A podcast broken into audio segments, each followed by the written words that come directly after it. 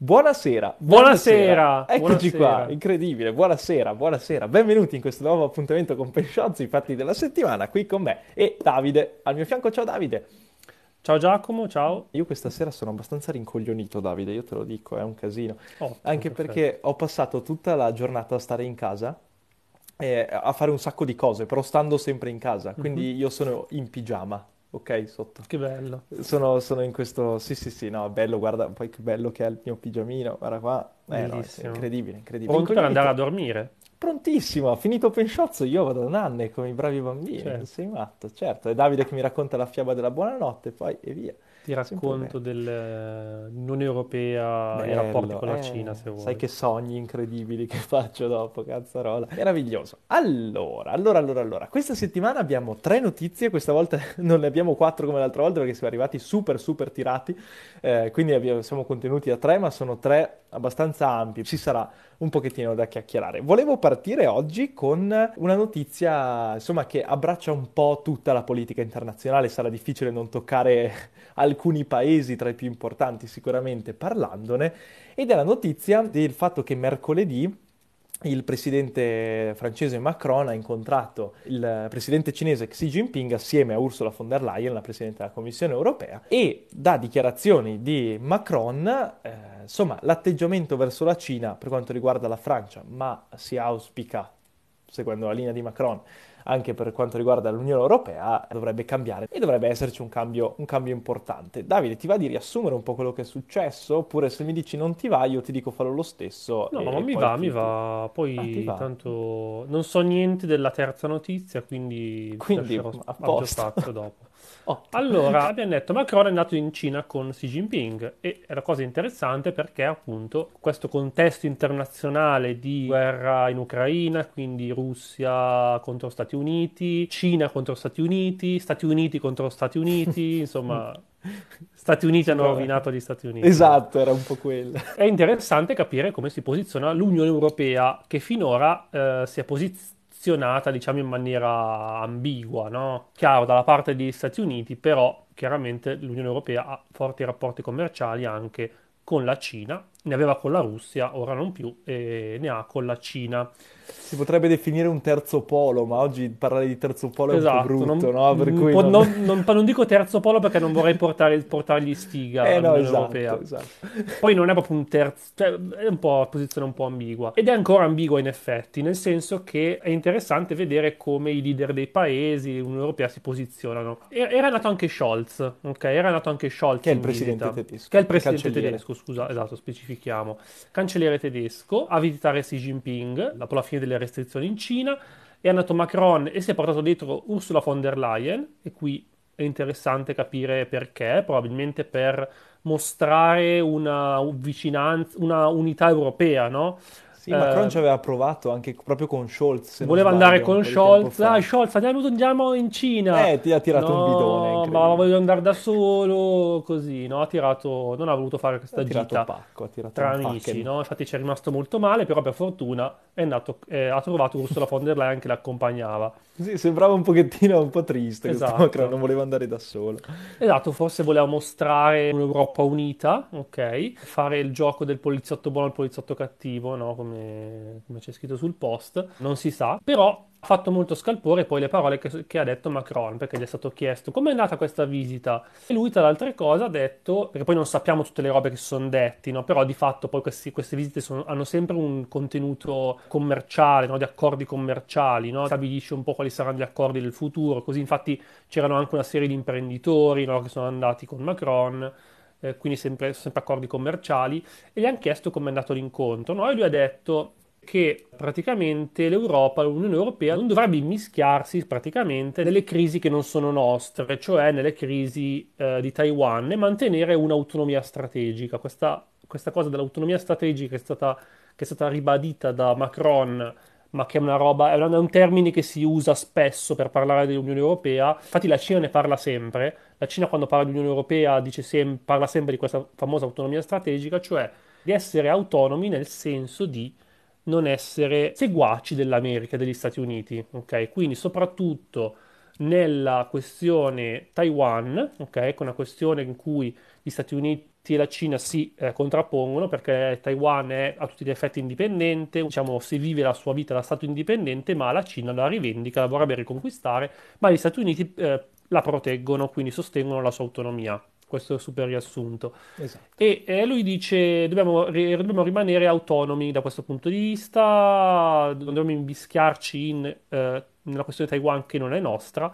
E ovviamente questa questione fa piacere alla Cina, quindi è stato un modo per avvicinare, per mostrarsi vicino alla Cina sostanzialmente, perché è proprio la cosa che la Cina vuole sentirsi dire questa. Un po' meno agli Stati Uniti, mi sembra che Trump abbia preso in giro Macron, mm. abbia fatto una battuta su Macron, ok, perché si è avvicinato alla Cina, non, non ho capito bene. E quindi ha detto questa cosa che è stata molto interessante. Diciamo che qua si può aprire a... Grazie mille Daniele per i complimenti. Si può aprire a mille interpretazioni perché può essere, può essere visto come un ok, Macron teme effettivamente che l'Europa diventi seguace degli Stati Uniti, perché ovviamente se l'Europa si mette a difendere, allearsi a Taiwan e difendere Taiwan, non è che lo, fa, lo farebbe perché gli Stati Uniti lo proteggono, no? sarebbe quella la ragione, quindi vorrebbe dire in qualche modo mostrarsi seguaci dell'America, quindi andare dove va l'America a prescindere dalle da ciò che conviene, no? Quindi o davvero distaccarsi dall'America, potrebbe voler dire che in qualche modo non si vuole farsi la Cina nemica, perché poi c'è anche stata la questione guerra in Ucraina, su cui ovviamente l'Europa è andata per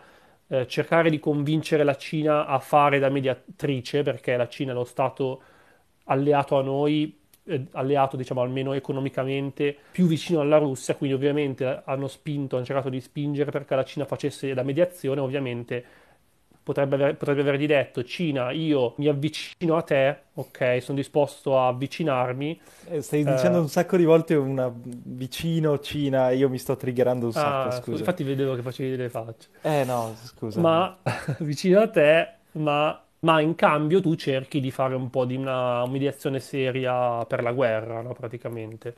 Io volevo recuperare al volo un paio Vai. di cosettine, eh, perché, allora, innanzitutto Stefano aveva scritto che nessuno invitava l'Italia eh, quando parlavamo de, di, di, Macron che va in Cina con i suoi amichetti, ma in realtà eh, la Cina adesso ha un sacco di incontri diplomatici con esponenti di altri paesi, soprattutto perché dobbiamo considerare il fatto che sono finite le restrizioni del Covid, ma a fine 2022, per cui adesso la Cina si sta riaprendo un pochettino a insomma, rip- poter parlare ancora di partnership commerciali e incontri con rappresentanti di altri paesi, questa è una cosa che si sta sviluppando, quindi non è detto che non parlerà con l'Italia, anzi molto probabilmente capiterà questa cosa, ma appunto come diceva bene Davide prima sono tutti incontri soprattutto economici, non è un caso che quando Scholz è andato in Cina si era portato dietro un sacco di industriali, così ha fatto Macron a questo incontro con Xi Jinping, cioè, si è portato il peso economico del suo paese e è proprio anche per questo, secondo me, che si è arrivati a parlare di quel tema che sembrava molto sparito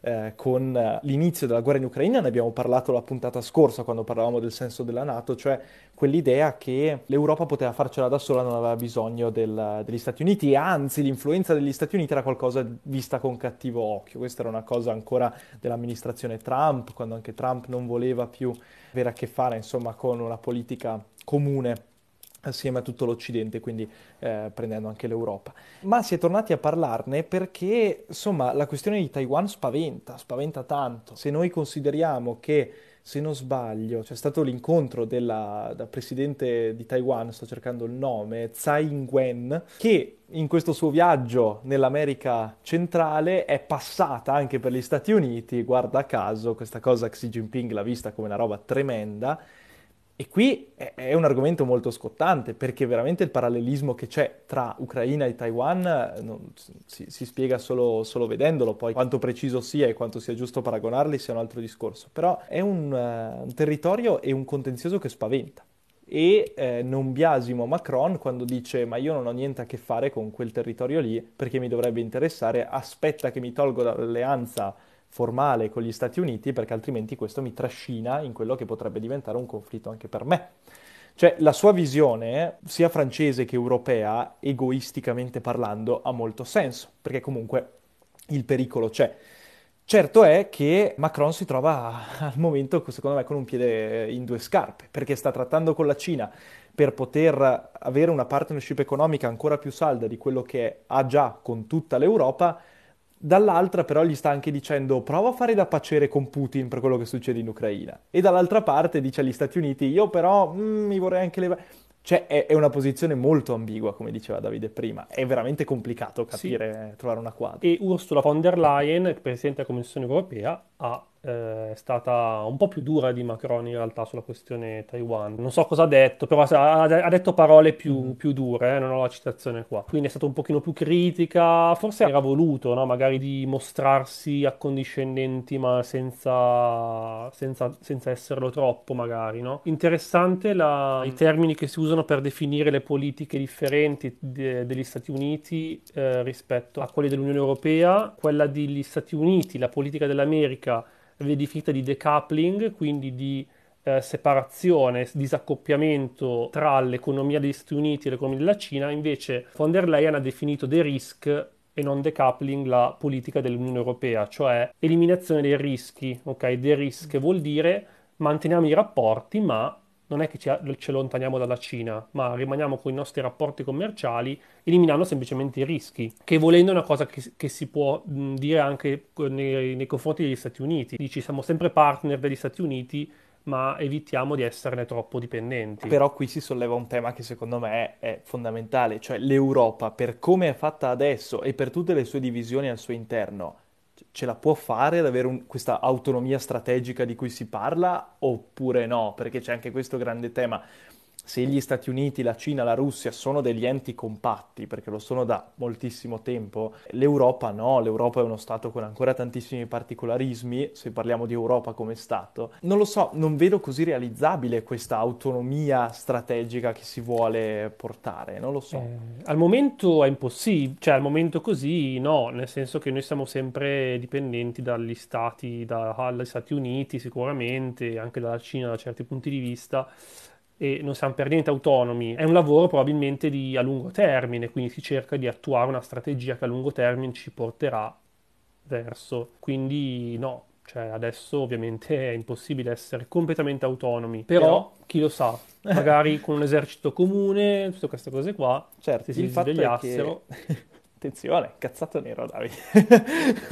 Davide vuole l'esercito subito. No, nel senso, no. capito, cioè delle strategie per diventare più forti, cioè se no è certo. chiaro che saremo sempre, saremo sempre succubi di qualcun altro. Tra l'altro poi non puoi neanche avvicinarti troppo uno all'altro, cioè puoi avvicinarti tanto agli Stati Uniti, però poi appunto perdi i tuoi rapporti con la Cina, ma se ti avvicini alla Cina comunque ti, un po' ti indebolisci anche, no? Perché comunque tu, noi siamo forti anche perché siamo molto alleati degli Stati Uniti, abbiamo un blocco occidentale molto forte.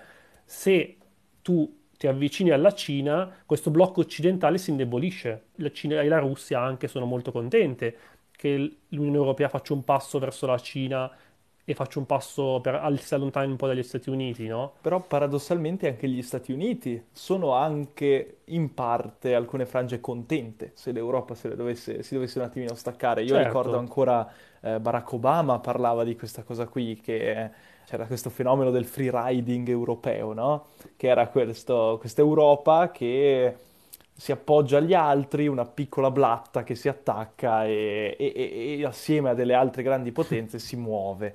Lo diceva ancora Obama a inizio anni 10. E questa roba qui per gli Stati Uniti è sempre stato un discreto peso, l'abbiamo visto poi oggettivamente anche con Trump. Poi che con Biden si è cambiata la situazione perché Biden è molto più tradizionalista come politica, di un blocco occidentale bello consolidato, va bene, però questa roba se ne parla da diverso tempo. Possiamo dire che l'Italia sia un po', l'Europa sia un po' l'Italia del mondo. Bellissima questa cosa. Questa bello. è mia, se volete, se volete rivendervela magliette, cose, bello, bello, molto bello, beh sì, in parte sì, però insomma è qualcosa in, su cui l'Europa si dovrà concentrare, anche perché, e passando, saltando, scavallando se vogliamo la notizia successiva, che però è molto collegata a questo, la forte dipendenza che ha l'Europa con gli altri paesi si manifesta anche per quanto riguarda le energie e, i rapporti appunto energetici che ci sono. Eh, l'abbiamo visto benissimo con la Russia, eh, è scoppiata la guerra in Ucraina, l'Europa ha dovuto tro- trovare subito un altro modo per poter avere questa energia. Adesso gli accordi stanno, si stanno effettuando con la Cina. La Germania ha fatto un sacco di accordi eh, energetici con la Cina, ma questa cosa qui va bene, ti risolve il problema eh, nel breve termine, ma sul lungo termine non si sa mai cosa potrebbe succedere se la situazione in Taiwan esplode. Sperando non succeda, però non si può mai sapere. E infatti proprio di Germania ci occupiamo nella nostra seconda notizia perché eh, parliamo del fatto che questo weekend chiuderanno le ultime tre centrali nucleari eh, in maniera definitiva in Germania. Germania che era, ormai possiamo usare l'imperfetto, un grande paese nucleare, se così vogliamo. C'erano tantissime centrali nucleari, erano 17 se non sbaglio, ho controllato prima ma non mm-hmm. vorrei sbagliare, ma penso di sì, e produceva moltissima eh, energia tramite questo settore qui. Poi, già a partire dagli anni 90, in realtà questa politica nucleare della Germania eh, stava andando sempre più, sempre più in giù eh, perché c'erano i vari disastri che sono capitati, uno su tutti eh, nel 2011 a, a, Fukushima in Giappone, eh, mm-hmm. si, erano tutti spaventati e quindi moltissime esatto. centrali nucleari erano state chiuse. Questo capiterà anche questo sabato, era stato annunciato da Scholz nell'autunno del 2022 che sarebbero state chiuse ad aprile 2023 questo accade, l'hanno tenute aperte per questo, week- per questo weekend, sì, per questo inverno, per l'emergenza guerra, però effettivamente le chiudono, nonostante in realtà tantissime persone siano contro, anche perché la Germania deve sopperire a una mancanza di energia derivante dal, dalle fonti nucleari. E questa cosa qui sul medio-lungo termine può avvenire con le risorse rinnovabili, su cui sta investendo moltissimo, ma nel breve periodo deve riaprire, come aveva fatto tra l'altro anche durante il 2022, le eh, miniere a carbone e tutto quanto esatto. quello che può eh, aiutare con, tramite i combustibili fossili. Tant'è che anche Greta Thunberg ha detto, ma se la prospettiva è quello, facciamo, facciamo che teniamo le, le centrali Infatti, nucleari. Infatti dice allora a quel punto era meglio tenere le centrali, no? Però a tutti gli effetti no, e le centrali nucleari chiuderanno effettivamente mm-hmm. proprio questo sabato. Tra l'altro Elena ci scrive che vive proprio in Germania, scrive anche che nessuno se ne preoccupa, sebbene abbia contatto, abbia, abbia lei, Elena, un contatto con mm-hmm. molte persone, nessuno mi ha raccontato nulla, ho detto qualcosa su questo. Quindi questa è la sua, la sua, è la sua testimonianza de, de, della, della, situazione in Germania. Diciamo che la Germania è un paese, cioè si è creato negli anni un fronte antinuclearista forte, no? che è riuscito a, a, ottenere la chiusura delle centrali un po' in ritardo, perché poi con la, crisi energetica che ovviamente nessuno poteva prevedere, sono state chiuse, ok? Sono state chiuse. Ovviamente ci, c'è una spaccatura, nel senso che ci sono una serie di ambientalisti che ritengono che sia un errore gravissimo, anche perché col fatto che sono state riaperte le centrali a carbone, questo ha creato non pochi malumori ovviamente. Eh, oltre al fatto che non sanno come gestire le scorie di queste centrali, perché ovviamente quando le chiudi tot anni di tempo per dismetterle, no? che è un po' il problema che abbiamo anche noi, no? nel senso che noi dobbiamo smaltire le, le scorie della, delle centrali che abbiamo chiuso, quindi non hanno un piano preciso per gestire le scorie e appunto hanno dovuto incrementare i combustibili fossili e questo è ovviamente un problema. Tra l'altro il carbone, che poi è la, la cosa che inquina di più al no, mondo, esatto. eh, okay, quindi è assurdo. E eh, a quanto pare anche con la guerra in Ucraina è cambiata anche un po' la percezione dei cittadini verso il nucleare. Spiegel lo scorso agosto diceva che il, 67, il 67% dei tedeschi era favorevole a estendere il nucleare ancora per un po', della serie, no, siamo contrari, però, ma dai, teniamolo ancora un pochino, visto che c'è la guerra, no? È quello che hanno eh, fatto tra l'altro questo inverno. Eh? Esatto, il 41% addirittura era favorevole a costruire centrali nuove, eh, mentre in un sondaggio simile di 30 anni fa solo il 3% era favorevole. Erano molto antinuclearisti e poi con la guerra sono un po' ricreduti. La, la cosa che secondo me è da mettere sul piano qui è il grande tema del nucleare, che ovviamente spaventa perché è inevitabile che ci sia questa, questa, dinamica qui, nel senso che aiuto nucleare vuol dire Chernobyl, vuol dire Fukushima, vuol dire disastri, aiuto che paura, lo togliamo perché energia nucleare uguale bombe. Il problema secondo me sta proprio qui, cioè questo passaggio facile da fare, ma portato avanti da una grande, secondo me, disinformazione proprio eh, perché non, non si sanno bene queste cose qui. Il nucleare sulla carta è un'energia che adesso servirebbe moltissimo in Europa, proprio perché è quell'energia che l'Europa può avere senza prenderla da fuori e poterla utilizzare senza le emissioni di un eh, combustibile fossile. Ne avevo parlato proprio con l'avvocato dell'atomo un po, di, un po' di settimane fa in live da loro. Spaventa molti anche per le scorie, per la questione delle scorie, oh mio Dio, dove le mettiamo? Questo, questo è. E no, anche come investimento, dicono, oh, la centrale nucleare ci vogliono dieci anni, no? Cioè, che voglia abbiamo di costruire centrali nucleari? Poi in Italia ritardi su ritardi, che poi quelli sono problemi in realtà che affliggono anche le altre. Ah, beh, certo. Si è parlato molto dell'idroelettrico, un po' perché vabbè, adesso c'è la siccità, l'idroelettrico è in crisi sostanzialmente. Poi è uscito anche un, um, dei dati sul fotovoltaico, che noi in Italia per costruire un impianto fotovoltaico ci mettiamo 5 anni. Che è un po' troppo. Eh. Non ci mettiamo 5 anni non perché è difficile, ma perché è burocrazia, eccetera. E quindi eh, il problema è eh, ok, il nucleare non lo vogliamo, però non troviamo alternative sensate. Il problema del nucleare è veramente molto semplice. Il fatto che se tu dici usiamo l'energia dal vento, tu sai che cos'è il vento. Se utilizziamo l'energia idroelettrica, tu sai che cos'è l'acqua, la vedi, sai quello che è. Ma se parliamo di nucleare, oddio aiuto che paura, gli atomi, le cose, questi esplodono ed è un attimo. E c'è questa riluttanza qui ma se noi andiamo a prendere dei dati effettivamente, eh, con questa mossa la Germania andrà veramente a consumare, a mettere in atmosfera quantità di CO2 nettamente superiore, utilizzando ancora le vecchie centrali a carbone e combustibili fossili, rispetto a se avesse mantenuto le centrali nucleari che, che adesso andranno, andranno, a chiudersi. È una, una, cosa che spaventa l'opinione pubblica, ma proprio questa opinione pubblica è secondo me un po' cieca di fronte ai benefici che sul lungo periodo però potrebbe avere. Abbiamo visto come l'energia è appesa a un filo eh, nell'ultimo anno, veramente, perché abbiamo visto i prezzi della benzina schizzare alle stelle, abbiamo visto la Russia che chiude i rubinetti del gas, eccetera, eccetera. E questa roba qui ci ha fatto un po' tornare coi piedi per terra, ci ha fatto capire che forse, forse, forse va bene essere eh, amici con gli altri stati, ma essere totalmente dipendenti anche no. E quindi questa roba qui ci ha fatto mettere un pochettino in allarme. E però questo allarme viene portato anche da, accompagnato da un altro allarme che è quello della paura del nucleare. Questa roba qui veramente può inficiare molto l'autonomia energetica di uno Stato, soprattutto in Europa, dove eh, l'energia nucleare sarebbe la, la fonte, tra virgolette, più utile proprio per produrre più energia.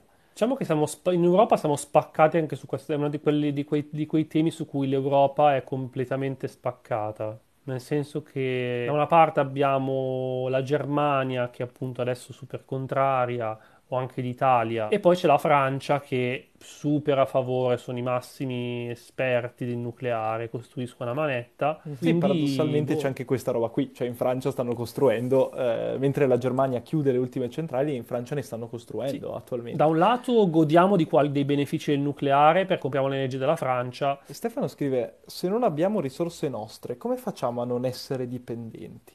Eh, è un pochettino quello, ma il fatto è che essere dipendenti lo saremo, è inevitabile, saremo dipendenti dai grandi paesi che esportano grandi quantità di energia, soprattutto se questa energia la, se- la utilizzeremo sempre di più come stiamo facendo e lo si vede negli ultimi anni. Il fatto è cercare di essere sempre, tra virgolette, meno dipendenti da quei paesi che eh, non si sa cosa potrebbe succedere tra un mese.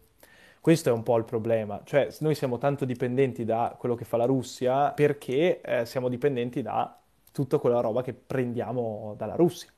Eh, è un po' quello il, il, fatto. E stessa cosa sta avvenendo con la Cina.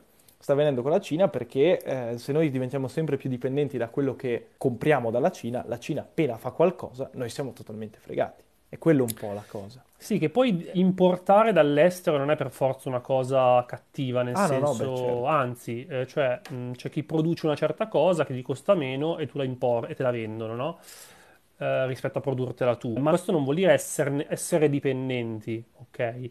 È chiaro, la, quella, quella, con la Russia era una forte dipendenza. Noi il gas lo prendevamo tutto da loro e ne facevamo, siccome costava poco, ne facevamo la nostra prima fonte di energia. Però se tu importassi gas dalla Russia, ma allo stesso tempo avessi delle fonti di energia alternative o comunque importassi gas eh, da altri paesi allo stesso modo, oppure dessi qualcosa alla Russia in cambio cui loro, per cui loro sarebbero dipendenti da noi, per esempio, farebbe sì che ci sia questo scambio, questo scambio, che è un po' quello che si sta cercando di creare con la Cina, secondo me, quindi questo rapporto di in cui ci sono accordi commerciali, ma sono accordi alla pari, quindi non che noi siamo schiavi che se la Cina ci decide da domani di non venderci più le batterie, noi siamo fregati, no? Si cerca di dire ok, noi continuiamo a fare accordi con te, importiamo pure le batterie, ma intanto magari cerchiamo le terre rare, cerchiamo di produrre anche noi, di diventare non autonomi completamente, perché autonomi completamente, a parte che è impossibile, e poi non è neanche, cioè a quel punto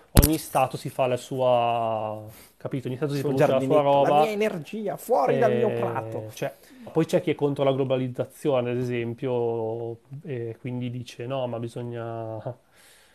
è il male, no? Eh sì. E Stefano ti risponde e dice, intendevo dire per esempio non abbiamo terre rare per produrre microchip e similari, eh, siamo un po' succubi degli altri.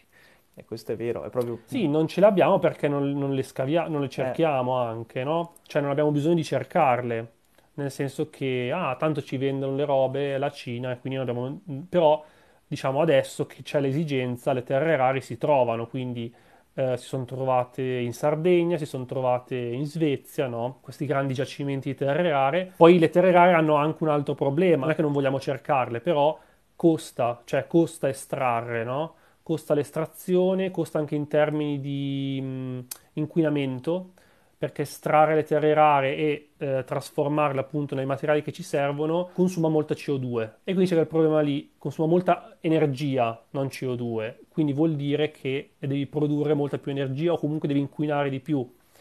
E questo è un grosso problema, quindi potenzialmente si potrebbe fare, è semplicemente molto difficile, quindi è molto più facile comprarlo e diventare dipendente da un altro paese, no? È che è così anche tanto facile, detta in maniera molto papale papale, pigliarsela nel... Cioè l'importante probabilmente, secondo me, è fare degli investimenti è chiaro che adesso siamo dipendenti per molte cose dalla Cina, però negli investimenti futuri, quando, nel momento in cui hai soldi da investire, inve- investiamoli, come Unione Europea intendo, in maniera oculata, in modo da investi nelle cose giuste, nel, ecco. nei modi giusti. Questo era un messaggio okay. per la signora Ursula che, che, ci segue sempre e che qualcuno direbbe, qualcuno direbbe investi sul nucleare, okay? che a lungo termine è un investimento proficuo che ti porta ad avere molta energia che poi puoi usare per estrarre cose. Cioè... Luigi, secondo me, sarebbe d'accordo con te perché scrive argomenti interessanti di questo. Ti ringraziamo.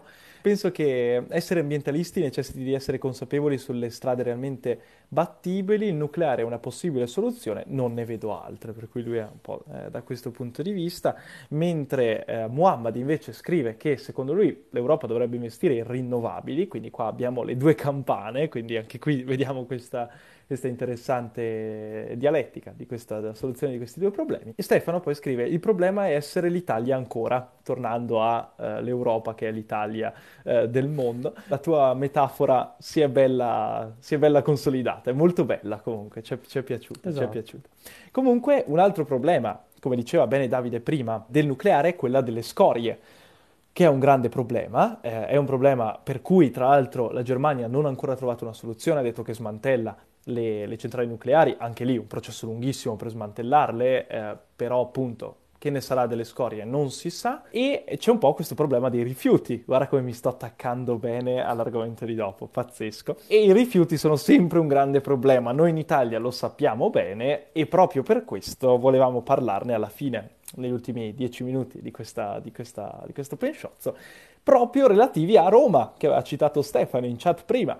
Perché cosa è successo? Eh, a fine marzo l'AMA, che è la società che gestisce i rifiuti a Roma, ha preso un accordo eh, abbastanza... Ho trovato questa notizia abbastanza incredibile quando me la sono trovata sotto il naso su Instagram, stavo scorrendo, perché questa società ha raggiunto un accordo con l'amministrazione della città di Amsterdam, nei Paesi Bassi, per poter portare lì ogni settimana 900 tonnellate di rifiuti che vengono prodotti a Roma ma che non riescono ad essere smaltiti perché Roma produce una quantità di rifiuti incredibile, se, tra, quindi trasportati fino ad Amsterdam per poi essere smaltiti lì nel loro termovalorizzatore. Questa roba ha portato un paio di discussioni perché mh, praticamente cosa è successo? Che un'altra volta si è capito che Roma non ce la veramente può fare da sola con i rifiuti, non è una novità che Roma porti i rifiuti in giro eh, per, per l'Italia e per il mondo per essere smaltiti, moltissime regioni italiane ricevono i rifiuti direttamente da, da, Roma e dal Lazio. Perché non ci sono impianti per poter essere smaltiti, ma anche altri paesi.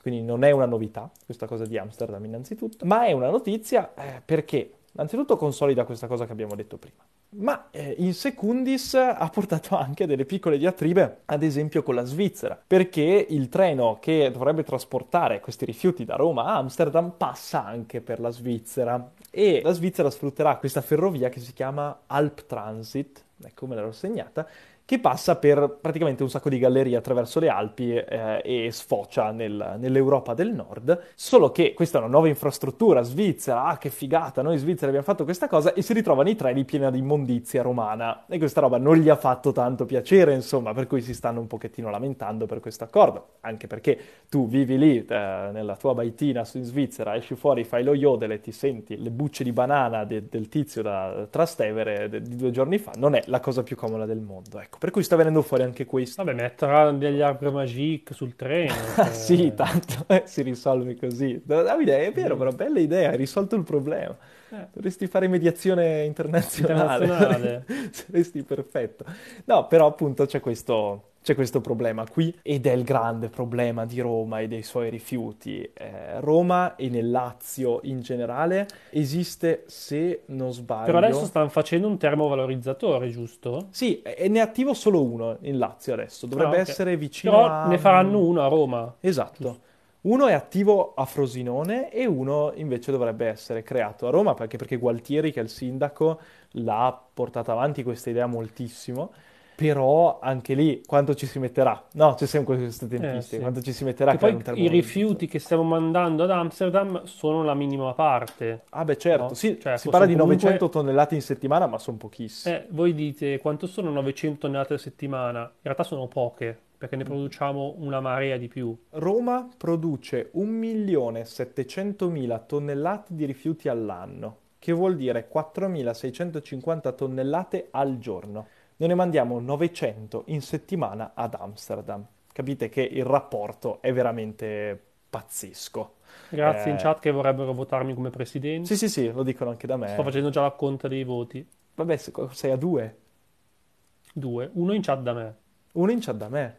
Poi ci sono io. Eh, due. Tu ti due, voti io voterò solo. per me, dai. Certo, assolutamente. Beh, sei già quattro. E se vogliamo toccare l'argomento che non stiamo toccando in questa giornata, potresti avere più, po- più voti del terzo polo. Ma va bene uguale, possiamo esatto. anche andare oltre. No, e, e appunto si parlava di questi numeri. Insomma, il problema è anche che di tutti questi rifiuti qua, sempre da, stando a questo articolo, 3.000 tonnellate, che non sono pochi, di questi rifiuti che vengono prodotti al giorno sui 4.650 di Roma, 3.000 tonnellate sono rifiuti indifferenziati e quindi non eh, riciclabili. Eh, non riciclabili e questo c'è un altro problema. Io poi tra l'altro eh, sono stato a Roma proprio due settimane fa, caspita, tu vai in giro e ci sono le varie campane per i rifiuti, però sono campane non differenziate e questa roba qui crea anche tutto quel processo di aspetta che se devo smaltirle devo differenziarle, però se non le differenzio a priori le devo differenziare a posteriori e questo sì, crea una, un aumento delle tempistiche che è imbarazzante e questo spaventa molto. Nel frattempo Stefano invece vuole me come presidente, quindi ti attacchi, il mio voto te lo ciugo. Vedremo, e, siamo, già, siamo già... ah, vedi, Giacomo primo ministro, io sono appena sotto. Io, presi- ah, io giusto, il Presidente della Repubblica. Ah, vabbè, no, ecco, è giusto, ma scusami, vabbè. Bello che stiamo intervallando discorsi seri su cazzate sì, incredibili, esatto. però bello. No, e per chiudere un po' questa, questa parentesi sui rifiuti romani, c'è anche da dire che appunto i rifiuti di Roma vengono spediti un po' in tantissime regioni d'Italia, Abruzzo, Toscana, Emilia, Piemonte, Trentino Alto Adige, dove ci sono delle strutture un attimino più funzionali allo smaltimento dei, dei rifiuti, ma soprattutto non ne vengono prodotti così tanti. Roma, ricordiamo, è una città veramente grande come estensione e sono tante eh, la gente che ci abita e questa cosa, e questa cosa produce un sacco è di rifiuti. È incredibile quanti rifiuti produciamo senza rendercene conto, cioè cose incredibili. Insomma, è anche un po' una, una cosa di cui anche vergognarsi un pochettino, perché proprio questi rifiuti poi vengono mandati appunto in Olanda, in Germania, in Portogallo, in tantissimi paesi diversi ricevono questi rifiuti per essere smaltiti. E non è che sono dei buoni samaritani gli altri stati che dicono ah sì sì vi diamo una mano. Vabbè, Cioè, li paghiamo. Eh, c'è, c'è anche questa roba qui. Eh, cioè, noi li paghiamo per smaltirli, non è che succede perché sono tutti gentili, perché questa roba è un po' bucolica, non, non- non accade. Non lo so, è proprio, è proprio un argomento che è un pochettino demoralizzante. Anche perché c'è anche il grande problema dei privati a Roma per quanto riguarda la gestione dei rifiuti. L'AMA, che è questa agenzia che gestisce i rifiuti di Roma, in realtà tratta solo il 4% dei rifiuti smaltiti a Roma. Il restante 96% sono tutte aziende private. Ah, E questa roba qui è insomma abbastanza paradossale perché il 96% dei rifiuti che vengono gestiti da privati vuol dire assolutamente non un controllo centrale e non un controllo comune riguardo tutto lo smaltimento. E questa cosa qui porta a una disorganizzazione insomma abbastanza, abbastanza facile. E poi, come dice Michilu, spero di averlo pronunciato bene in chat, c'è il problema delle tasse, che era un po' l'ultima cosa che volevo toccare, Mhm. proprio perché, insomma, per i rifiuti, eh, per la gestione dei rifiuti bisogna pagare delle tasse, soprattutto se tutte queste aziende sono private che gestiscono lo smaltimento dei rifiuti. Però si crea questo ragionamento che scrive proprio Michilu, che scrive paghiamo tasse per servizi che non otteniamo. E i rifiuti è una, è una cosa che, insomma, ha senso lamentarsi da questo punto di vista, perché le tasse che vengono prese per eh, lo smaltimento dei rifiuti sono tante a Roma, sono tantissime perché sono tante le aziende private che devono gestire questi rifiuti, sono tanti i rifiuti e che non vengono gestiti in tempo e quindi che si accumulano e quindi saranno sempre di più. E non vedendo dei pratici risultati, insomma, capisco, capisco la demora- Ma e demoralizzazione. se le tasse sui rifiuti la pagassimo al peso, per esempio? E questa sarebbe una bella Qualcuno lo idea. fa, secondo me. Ma allora, in teoria lo si fa anche eh, in alcune parti qua in Italia. Mm. Io non vorrei Anche sbagliarmi, secondo me, l'ho già sentita come cosa. ma proprio perché io In penso qualche che anche comune, penso, perché è una cosa è comunale una cosa poi. comunale. Ma infatti io sto proprio pensando che qua in Trentino alcuni comuni fanno questa Mm. cosa qui. Non per tutti i rifiuti, ma ad esempio sul secco, sull'indifferenziato.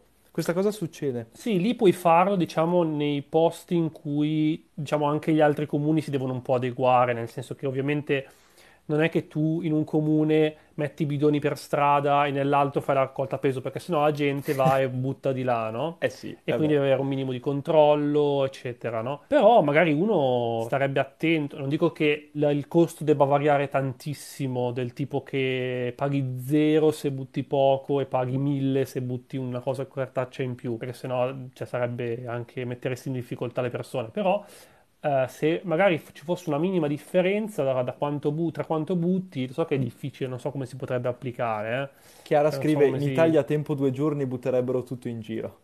Scrive questa cosa qui. Eh, butti in giro, ti do la multa e guadagno ancora più Se il soldi. sistema funziona bene, però, Certo, se no? il sistema funziona bene, chiaro.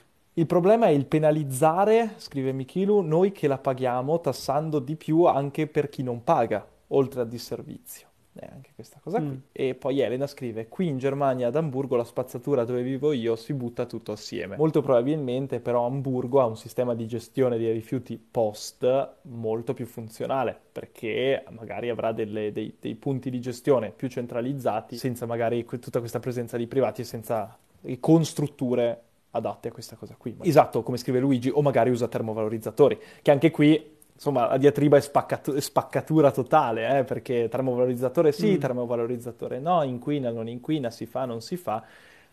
A quanto stiamo ad adesso, Gualtieri, il sindaco di Roma, vuole farlo a tutti i costi e quindi è in cantiere la eh, realizzazione del termovalorizzatore. Ci si mette un botto di tempo, quindi non pensiamo che, eh, che è dietro l'angolo questa cosa. La soluzione, come scrive Muhammad, ci sarebbe se avessimo voglia di farla. E questo secondo me è un po' Ovvio, una certo. chiusa importante. E se io sono molto d'accordo personalmente. Però lo vediamo con tante cose accadute in questa settimana, con tanti argomenti che non abbiamo trattato qui oggi. Uno su tutti è ad esempio quello che è successo proprio qua in Trentino con l'orso. È un problema quello di avere tanti orsi, il problema però non viene affrontato fin tanto che non succede qualcosa.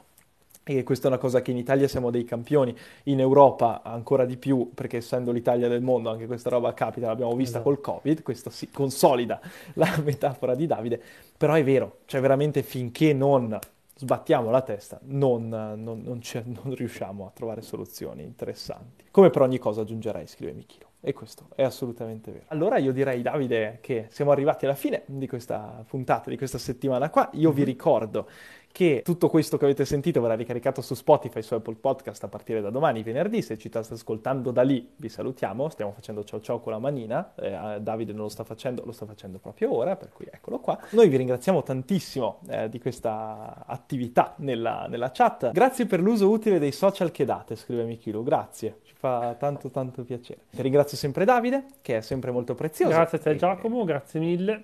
e, E lì. niente. E niente. Se ti andrà, ci vediamo giovedì. Se non ti andrà, ci vediamo giovedì. Me ne frega assolutamente niente. C'è un Eh, giovedì in cui non posso, eh, però te lo dico dopo perché non mi ricordo. No, Ma il giovedì prossimo va bene. Allora, no, prossimo. dopo, mi sono sbagliato, niente. Vabbè, ma allora- ok. Buona serata. che- Va bene. Allora ci vediamo Ciao giovedì tutti, prossimo ciao a e tutti. buona serata. Ciao a tutti. Buona serata, Ciao, ciao, ciao. ciao.